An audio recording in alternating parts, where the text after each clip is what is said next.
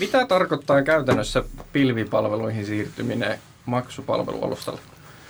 No, tyypillisesti kun sanotaan, että mitä se tarkoittaa, niin jonkunnäköistä virtualisointia ehkä otetaan käyttöön, viedään tuonne julkipilven puolelle. Ja julkipilvestä kun puhutaan, niin sehän voi olla sitä monenlaista. Se voi olla sitä maagista AWS, Google, Azure, mitä näitä täällä pyörii.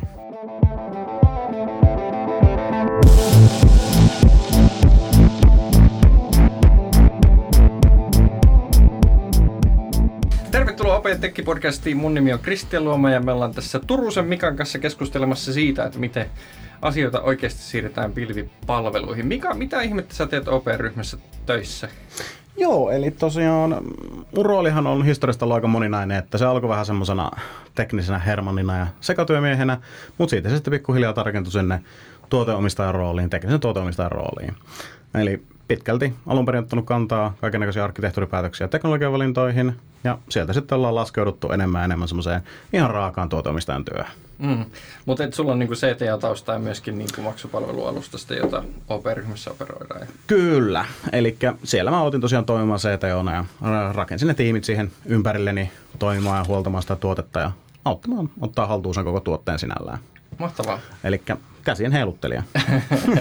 Kyllä mä tiedän, että sä osaat paremmin nämä asiat kuin moni muu. Mutta meillä on loistava AWS case study olemassa, jossa meidän tarjoamasta on siellä niin kuin Amazoninkin sivuilla lisää luettavissa. Haluatko kertoa, että mikä sen niin kuin ytimessä on? Mikä meidän niin kuin tavoitteena oli, kun me lähdettiin siirtämään palvelua AWS? Joo, toi on siinä mielessä ihan mielenkiintoinen kysymys, koska sehän tarve syntyi sinällään vähän hädästä. Eli jos sitä vähän taustottaa sitä kautta, että OP on noin 5 vuotta sitten ostanut itsellään maksuvälityspalvelun ja noin 3 vuotta sitten huomattiin, että nyt täytyy tehdä jonkinnäköisiä peliliikkeitä. Ja maksamisen volyymi kasvaa räjähdysmäisesti. Eli rupeaa tulemaan pikkuhiljaa, segmentit muuttuu, alkaa tulee isompaa verkkokauppaa ja Suomessakin tuo verkkokaupan kasvu on tällä hetkellä aika kovaa. Niin kuin tupla tikittejä. Kyllä, hyvin voimakkaasti. Ja sitä kautta sitten oli käytännössä tarkoitus lähteä katsoa, että onko meidän järkeä jatkaa siellä vanhassa konesalissa ja tehdä kaikki käsin, kyllä, vai pyöräyttää koko toiminta ympäri ja viedä se sinne julkipilveen. Kyllä. No, mitä hyötyä julkipilvestä niin kuin sun näkökulmasta on? Ja toisaalta, miten sä näet sitten, että me ollaan kuitenkin, Mika, finanssialalla. Et eikö kun regulaatio estä kaiken julkipilven käytön? No, tämähän se on meillä se tyypillinen mantra ollut historiasta, että me kuristetaan kaikki sillä regulaatiolla ja kaikki on kiellettyä ja estettyä. Mutta kyllä se loppujen lopuksi sitten, kun sitä kaivaa sillä lusikalla sitä pintaa syvemmälle ja alkaa keskustelemaan asioista, niin yllättäen se selviääkin, että et täällä ei ehkä olekaan kiellettyä asioita, vaan enemmänkin ollaan ehkä huolissaan. Kyllä. Ja siitä, kun tuo julkipilvi aika pelottavalla tavalla kehittyy, eli on se kyyti huomattavasti kovempaa, kun puhutaan julkipilvestä ja tämmöisestä esimerkiksi AWS:n tekemistä muutoksista siellä verrattuna sitten meidän ihan paikallisiin konesaleihin, niin onhan se tekemisen vauhti ja skaala aika eri.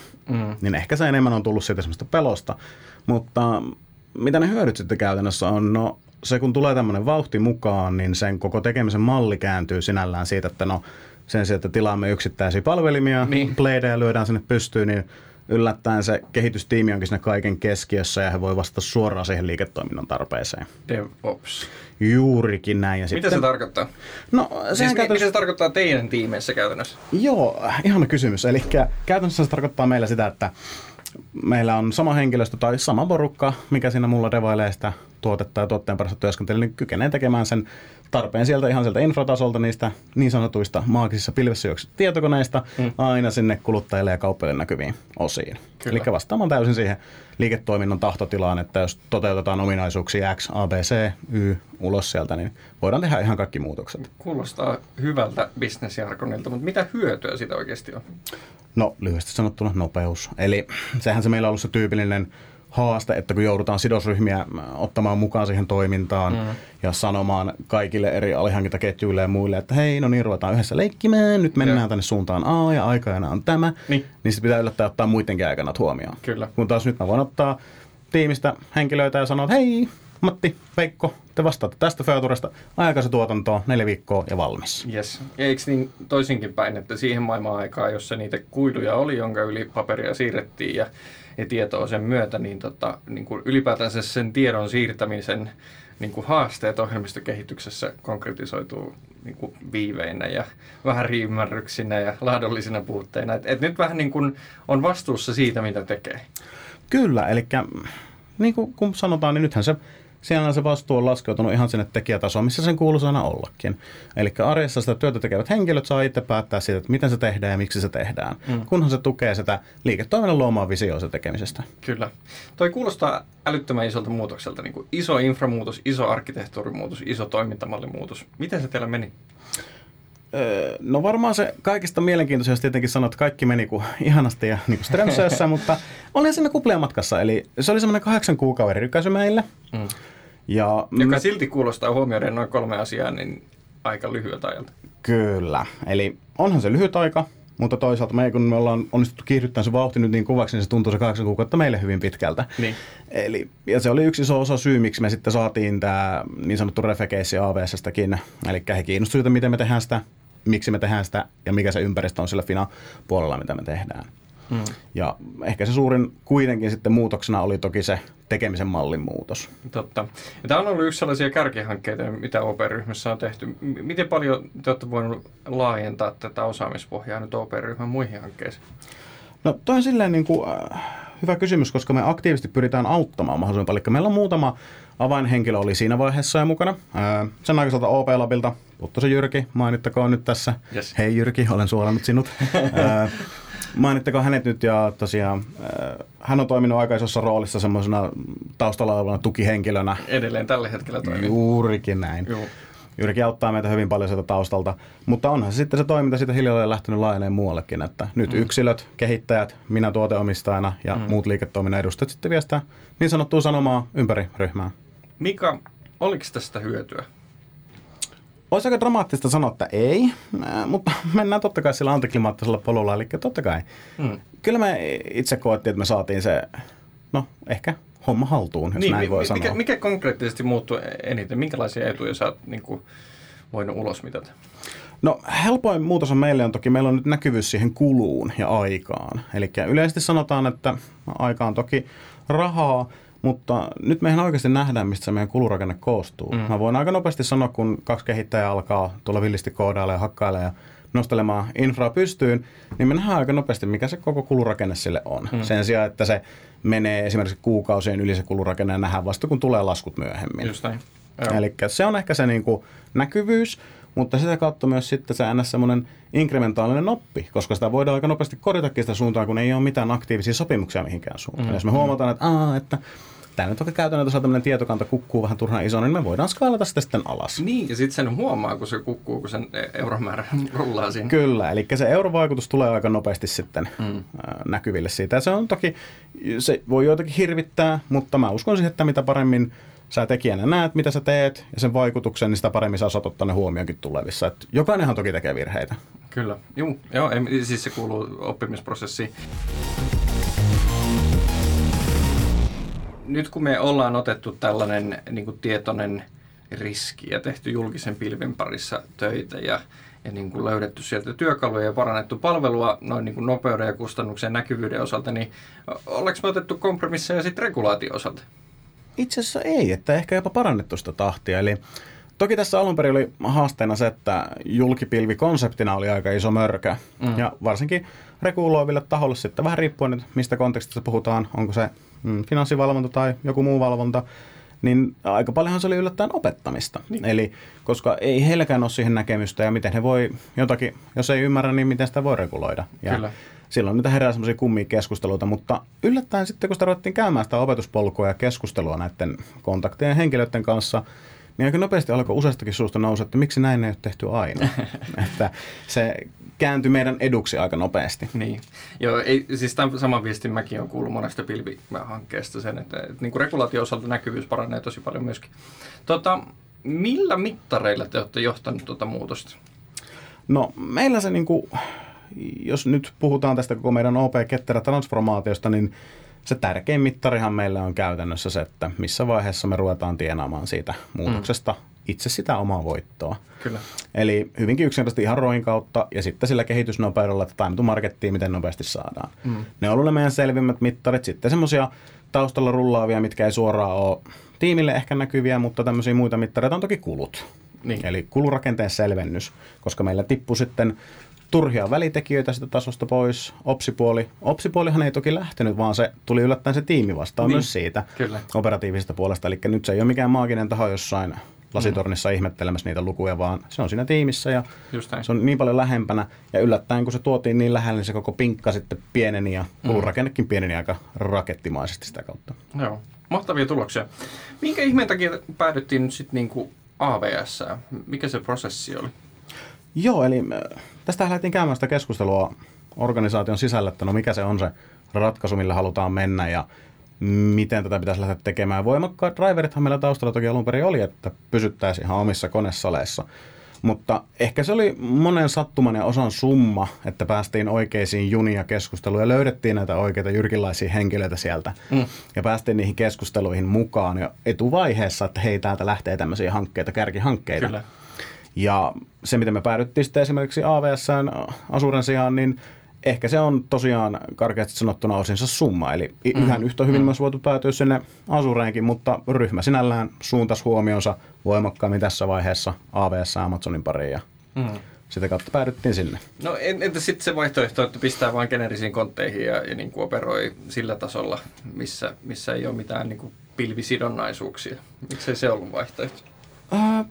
Meille siinä mielessä ei vaihtoehto, että meillä ei ehkä ole kapasiteettia tuottaa niin geneerisellä tasolla palvelua. Eli kun puhutaan siitä, kun on pieni porukka, joka tekee aktiivisesti tosi lähellä tuotetta, niin halutaan eliminoida kaikki, mikä syö aikaa. Eli tämmöisen geneerisyyden saavuttaminen maksaa aikana aika paljon. Kyllä. Toki se tuo sitten myöhemmin etuja, mutta me luotettiin siihen, koska ryhmä on tietyllä tapaa valinnut julkipilveksi AWS:n, ja me luotettiin, että me ruvetaan sieltä nostamaan manageroituja palveluita, jossa meidän ei itse tarvitse huolehtia siitä, mitä sillä alla tapahtuu. Kyllä. No mutta tuossa vaiheessa toimittaja oli valittu ja kaikki oli hyviä, ettei niinku... Oliko se niinku sillä selveä valmista vai mitä tapahtui seuraavaksi? Joo, siis tässä vaiheessa me todettiin, että projektipaketissa lähdetään kotiin. No ei vaiskaan vaan. Kyllähän sitä nyt kun toimittajat on valittu ja vähän regulaatiota pyöritelty ja sisäisesti niin sanottu riidelty, niin alkaa se oikea työ. Eli tässä vaiheessa sitten sen normaalin kehityssyklin ympärillä, mitä me tehtiin jo siinä vaiheessa 2 viikon iteraatiossa painettiin featureja ulos, niin ruvettiin nostamaan semmoista perinteistä lift and shift operaatiota. Eli samalla kun sitä siirretään sitä tuotetta sieltä konesalista uuteen paikkaan, niin sitä vähän sitten modataan eteenpäin sen feature-kehityksen rinnalla, että se olisi paremmin sinne pilviin yhteen sopiva. Kyllä. Oliko siinä niin kuin jotain haasteita, että kaikki meni heittämällä tietenkin niin kuin elokuvissa? Joo, siis nimenomaan, että haasteita ei ollut. Eli me tosiaan tuotiin siinä, meillä oli sattu tiimissä olemaan, onnekkaasti kävi tosiaan, kun Jyrki meitä tuki, niin me myös sitten löydettiin muutama semmoinen ratkaiseva yksilö tiimiin, jotka voimakkaasti draivasi tätä toimintaa eteenpäin. Eli he siinä samalla koko ajan tämän muun tiimin kanssa sparrailen ajoista tuotetta eteenpäin ja kasattiin pikkuhiljaa tätä niin kuin kehityspuolta ja stagepuolta sinne ja ruvettiin näkemään, kun se tuote nousee sinne pala palalta.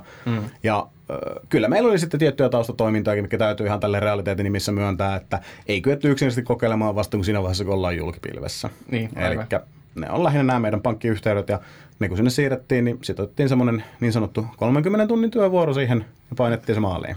Kyllä. Joskus vaatii niin kuin, tosi paljon työtä. Minkälaisia niin kuin, kirkuttimia teillä nyt AWS:n osalta tuohon setuppiin on kasattu? Minkälaisia teknologisia elementtejä nimenomaan? Joo. Eli meillähän on tosiaan tuote on noin 10 vuotta, 90 vuotta vanha tässä vaiheessa. Alun perin kasailtu sinne Javan ja PHP:n päälle. Myöhemmin sitten tosiaan lähdettiin tekemään semmoisia teknologisia ratkaisuja, jotka ajaa meitä sitä toiseen suuntaan. Ja jotta me päästiin sitä irti, niin me pakattiin kaikki meidän tuotteen vanhat osat kontteihin. Eli me pakattiin ne vanhan osan riippuvuudet sinne ja eristettiin se riippuvuus sinne konttiin, että se ei muualle leviä se kyseinen riippuvuus. Ja sitten laitettiin niitä tässä vaiheessa aluksi ihan ECS, eli tuonne Elastic Container Serviceen pystyyn. Ja sitä kautta orkesteroitiin sitä setupia. Eli kun puhutaan tämmöistä, että otetaan ECS käyttöön, niin siinä pyörii aika ympärillä sitten isolla ja muita AWS-palveluita. On vähän kuormantasaajaa, on vähän tietokantaa, on vähän kissaa ja koiraa. Eli käytännössä, jos AWS on ollenkaan tuttua, niin tietää, että siinä vaiheessa on yleensä käytössä semmoinen 10-20 palvelua. Ja sitten kun lähdetään ajamaan sitä eteenpäin, niin se aika nopeasti nousee sinne 30 lähelle.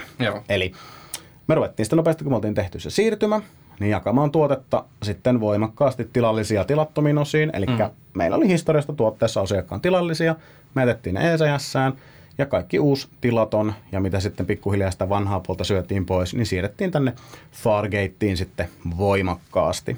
No samalla kun tehtiin tätä siirtymää Fargatein päälle näiltä konteilta, niin ruvettiin tuota serverless-puolta katsomaan voimalla. No. Meillähän nyt sitten iso osa tapahtumasta on muunnettu varsinkin taustakäsittelyssä tämmöiseen eventtipohjaiseen arkkitehtuuriin. Lambda. Kyllä, serverless Lambdaa hyvin paljon siellä.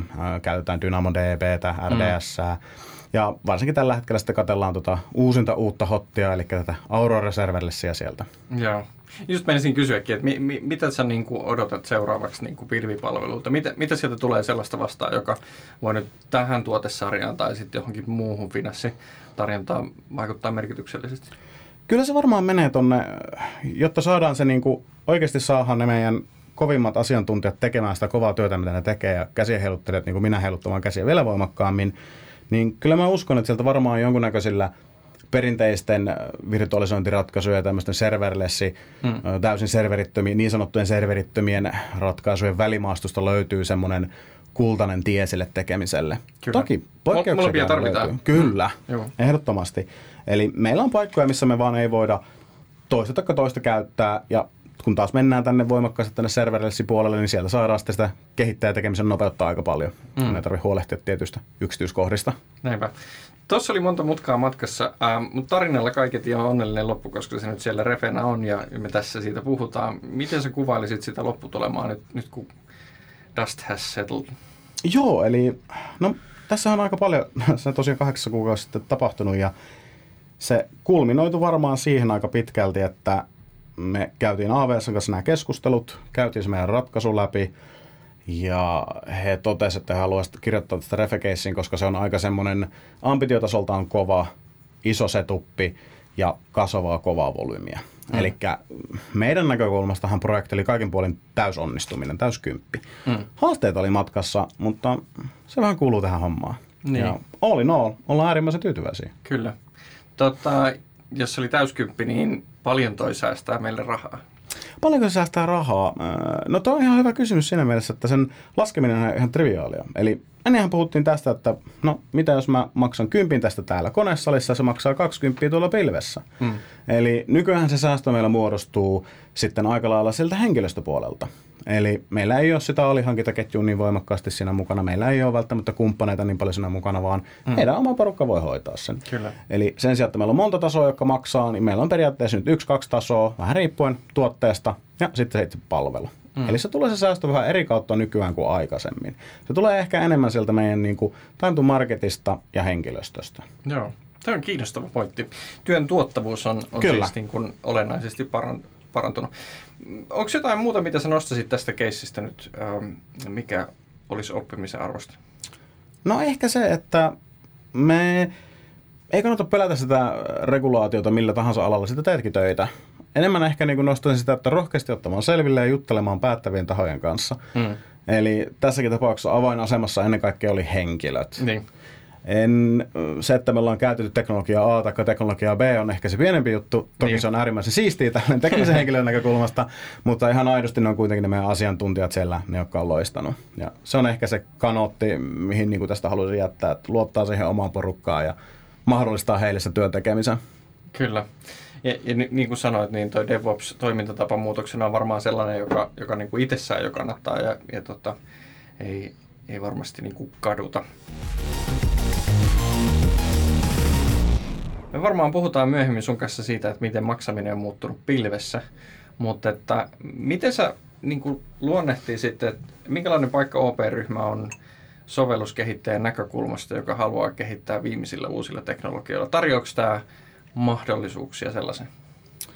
Tämä on itse asiassa tosiaan keskustelu, koska tätä on aika paljon käyty semmoisena niin saunalaudekeskusteluna kaveriporukassa, koska kun sanotaan, että hei, mä menen pankkiin töihin. Juurikin näin, olen pankissa töissä ja täällä minä teknologiaa ihmettelen. Jokainen visioi mielessään, on 2 asiaa, mitä tällä hetkellä jokainen visioi mielessään on, niin että se joko tekee pivoa, se on ihan siistiä, tai sitten se toinen, että se tekee saldokyselyjen kanssa töitä siellä verkkopankissa. Että näkymä siihen, mitä meillä tehdään, on hyvin kapea, koska sehän on vaan se, mitä näkyy.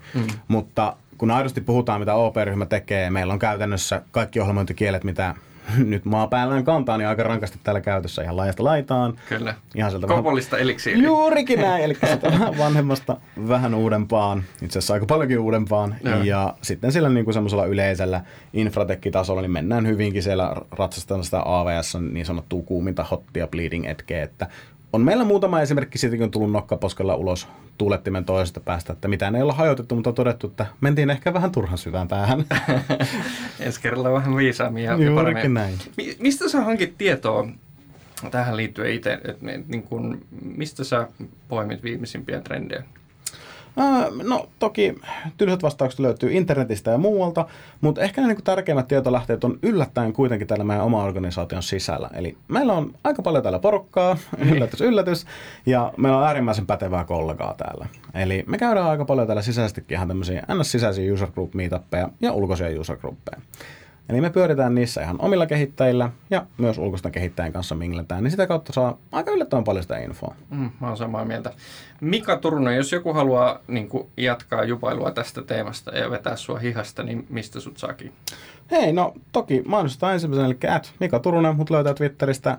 Aika paljon kissakuvia, mutta on siellä infoakin välissä. Ja sitten toki, jos haluaa sähköpostiin laitella, niin mika.p.turunen@op.fi.